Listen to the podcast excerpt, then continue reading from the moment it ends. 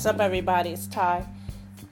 Listen, I know everybody's talking about cutting people off at the end of the year and, you know, getting rid of toxic people at the end of the year, new year, da da da, new year, new people, or, you know, just cutting out the dead weight. Why y'all waiting till the end of the year is beyond me.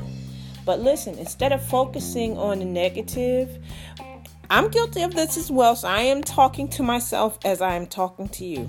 But instead of getting um, worrying about getting rid or focusing on getting rid of the toxic people, just think about all those people or environments that you would like to be in. Focus on that.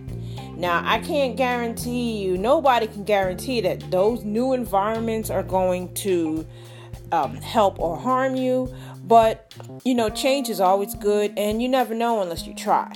So instead of focusing on the people that you're going to cut off at the end of the year, just cut them off if you haven't already. Like I said, hell, I've been doing this throughout the year anyway.